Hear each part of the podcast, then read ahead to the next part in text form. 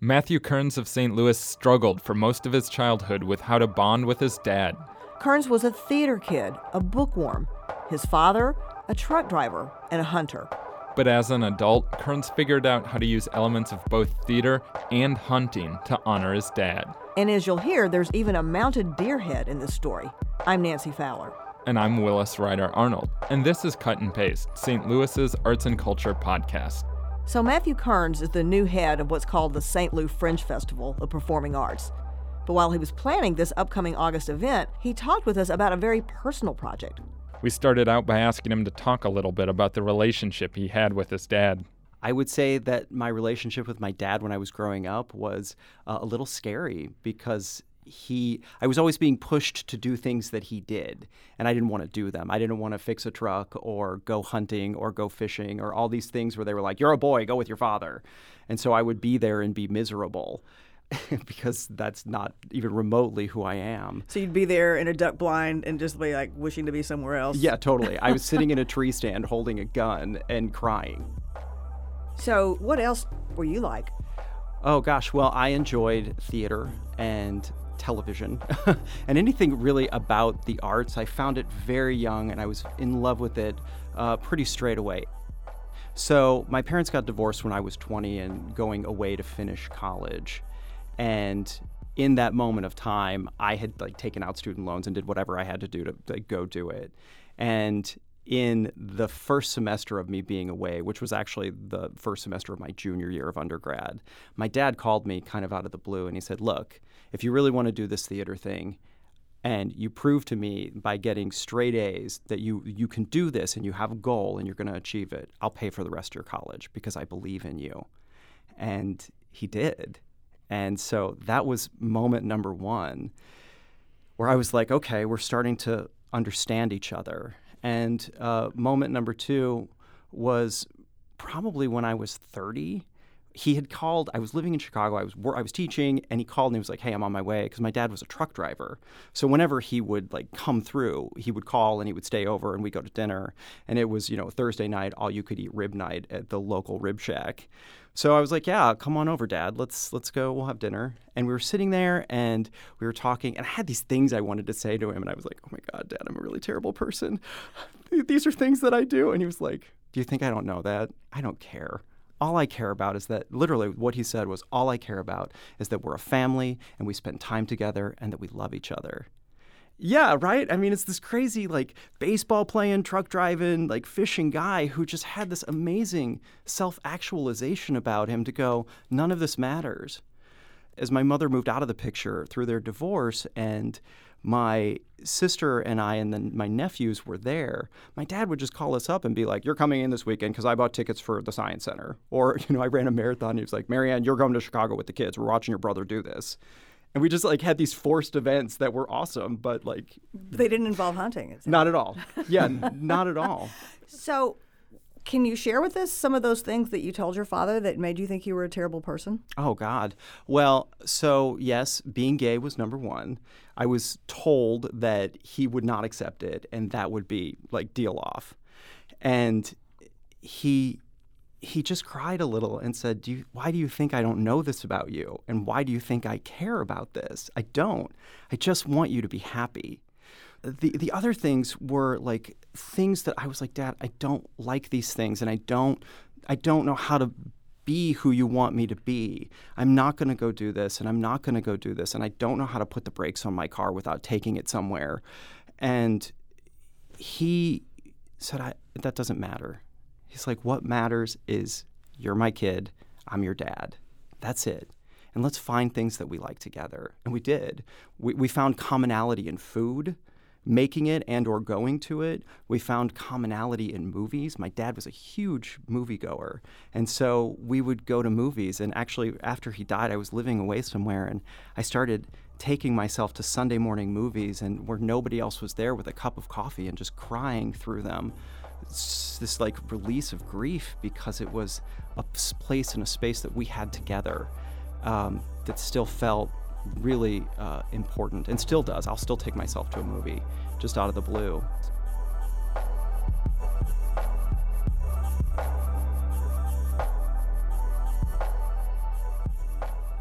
I always knew that dad was like, all right, this is not really for me, but I'll, I'm here. He showed up, you know. I was living in Colorado. I went to graduate school out there in Boulder. And uh, dad had found his way to the people that he contracted for. He was delivering vanilla extract to the bottles to this vanilla extract bottling specific. company. I know, it is, right?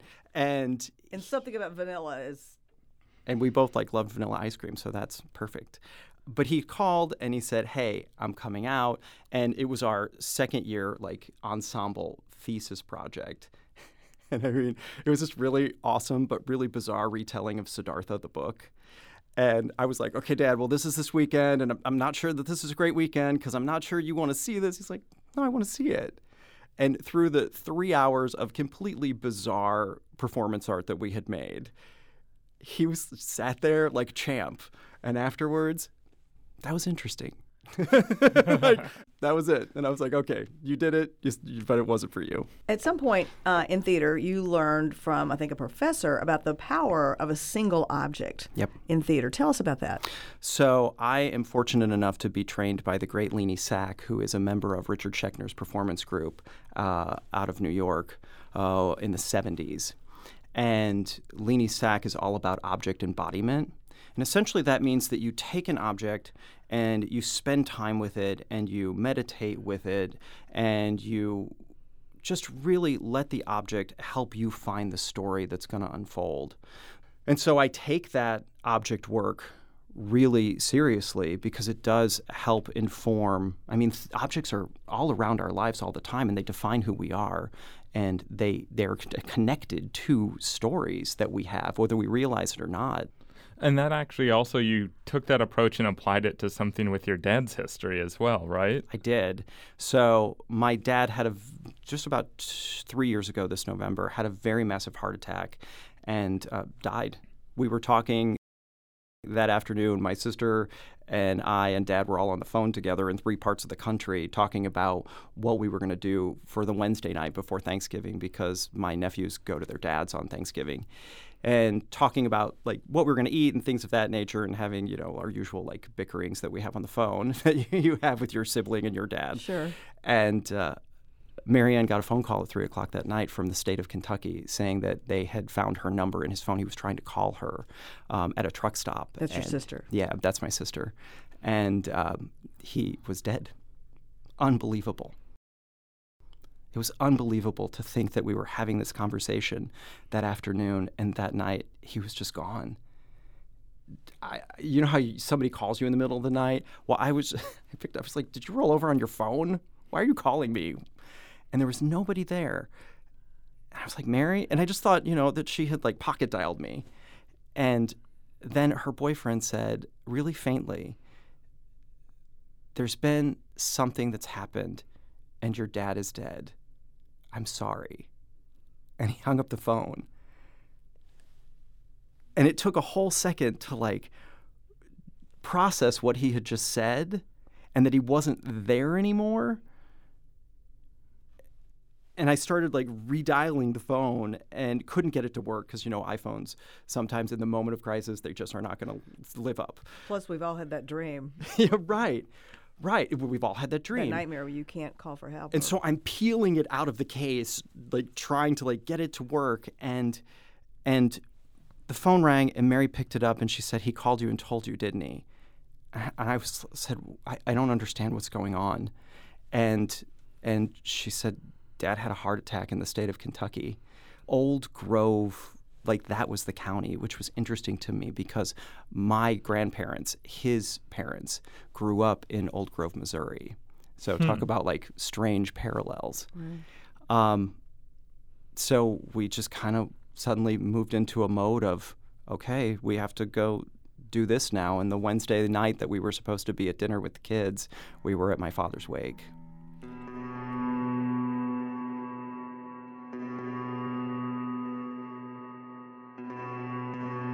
At some point in your adult life, you ask your father for an object that was important to him and emblematic of who he was. What can you tell us about that? I did. I did. About uh, five years before he died, uh, he he, like I said, is a huge hunter, and since I was a little kid, probably like three, uh, this deer head hung in our family room, and I never thought it was weird because it was always there. Other people would come over and be a little traumatized by the idea of this like formerly living thing, like being a trophy on the wall above the family room couch. It always hung in his house as this like great sense of pride. And one day I just said, Dad, can I have that? And he said, I'll think about it. I was like, okay. He's like, you're not going to do anything weird to it. like, right. And he was like, I was like, no, no, no, I won't do anything. Okay, you can't hang anything on it. You can't put anything on it. And this is how you clean it. And he gave me all these instructions on how to like take care of this because it really like meant something to him, which is why it meant something to me. And so this deer head, and it's a female deer, it's a doe. She she we cannot burst into sound of music. Yeah, right. Exactly. Uh, I did start to go. Exactly. a female deer. Yeah. She has hung in my house, in my office, or in my den, wherever I've traveled around, and it's it's so interesting to me. And again, if we go back to the idea of object embodiment, when I started making this piece, that that taxidermy deer head went from being this thing that I just thought was quirky and funny that we had in our lives to being a great shrine to my father and his marksmanship and his manhood and what he perceived as as the epitome of like actualization, which was a trophy of this kind. And then after he died, uh, you changed your life, and I did. Also, um, did something that had to do with this trophy.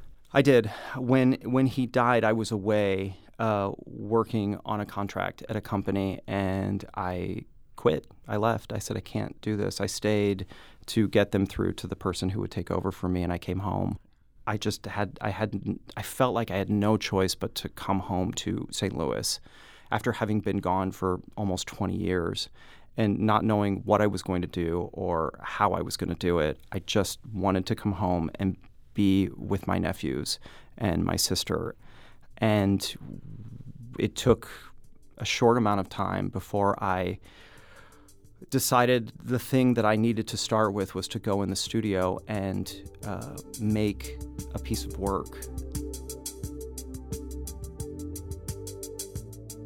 was collaborating with a former classmate here in St. Louis, and we created this piece. And this piece was very much about that deer head that encompassed my dad. And I remember taking this flashlight on a pole in the space because the, the deer head wasn't there. I thought about it and I didn't want to do it because it would break the rules of like doing things to it that I'm not allowed to do.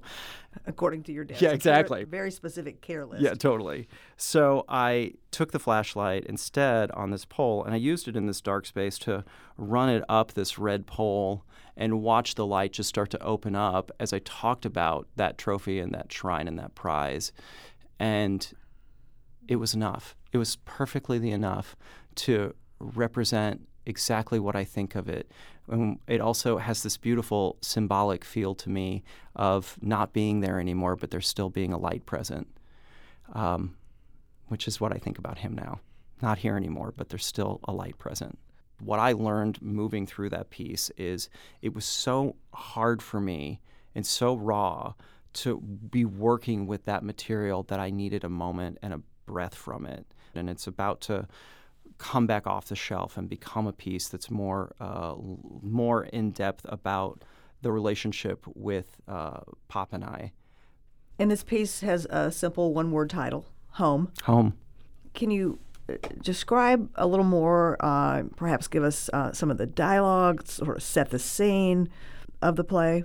The piece that I'll be coming back to is just about the patio because that's where so much of our life got told. We had like this beautiful backyard with a patio, and we spent those sweltering summer nights, like like tonight is going to be, with sitting out there enjoying the sounds of nature and playing chess. My dad taught me to play chess, and I would get so mad because I couldn't win, and and drinking sodas because there was no liquor in our house, so they didn't. That just didn't happen, and talking and talking about the life and coming outside on that patio in the midst of storms and our dad teaching us about tornadoes and what the color of the sky looked like and how the weather fell. You know, I mean, it's all these like wives' tales that he was like, this is this is fact. uh, but that patio was the hub of of so much of our life with him, and and so that's that's where the scene starts. One of the things that was interesting to me is when my dad died, I had a couple of friends, and one of my really close friends call me from around the country. And my one friend, Michael, said to me, I've always been jealous of you and your dad's relationship. And I said, Oh, okay, well, I don't understand that. And he said, Well, I've never seen a father and son act this way and just be so in love with each other. And in the moment, you don't think about it. You know, it just is what it's just there. It just is part of this. And when it's gone, now it's something that I treasure more than probably anything else. So, given that there is this like real weight to working on a piece about something like this, how do you start to step back in and work with that material again? I start with things that are manageable. So there, there are things that there are objects and there are stories that are less powerful and heartbreaking than the story of his death. When I was 10 years old, my mother broke her foot, and it was in December, and she couldn't Christmas shop. They, they wouldn't let her. And my dad was like, I got this. And he, I, it was literally like the the Christmas Story movie windows that year. He took my sister shopping and they bought all the stuff for me and he took me shopping and he bought all we bought all the stuff for my sister. And then he went shopping by himself and bought everything that my mother had ever asked for. And Christmas morning was just like chaos and it was the most beautiful moment and in a rare moment i saw a just i saw a beautiful smile of my father's and a tear come out of his eye because he was so happy that's that's what i'm trying to get at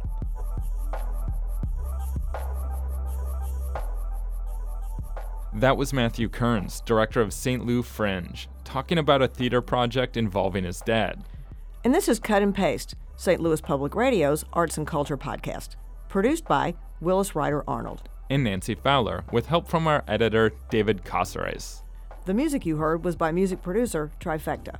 You can find Cut and Paste at stlpublicradio.org or wherever you get your podcasts. St. Louis Public Radio's podcast series, Cut and Paste, is made possible by space, architects, designers, and builders, creating St. Louis's favorite spaces.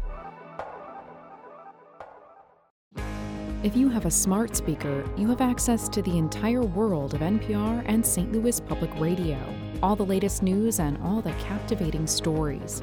Activate our voices with yours by telling your smart speaker to play St. Louis Public Radio.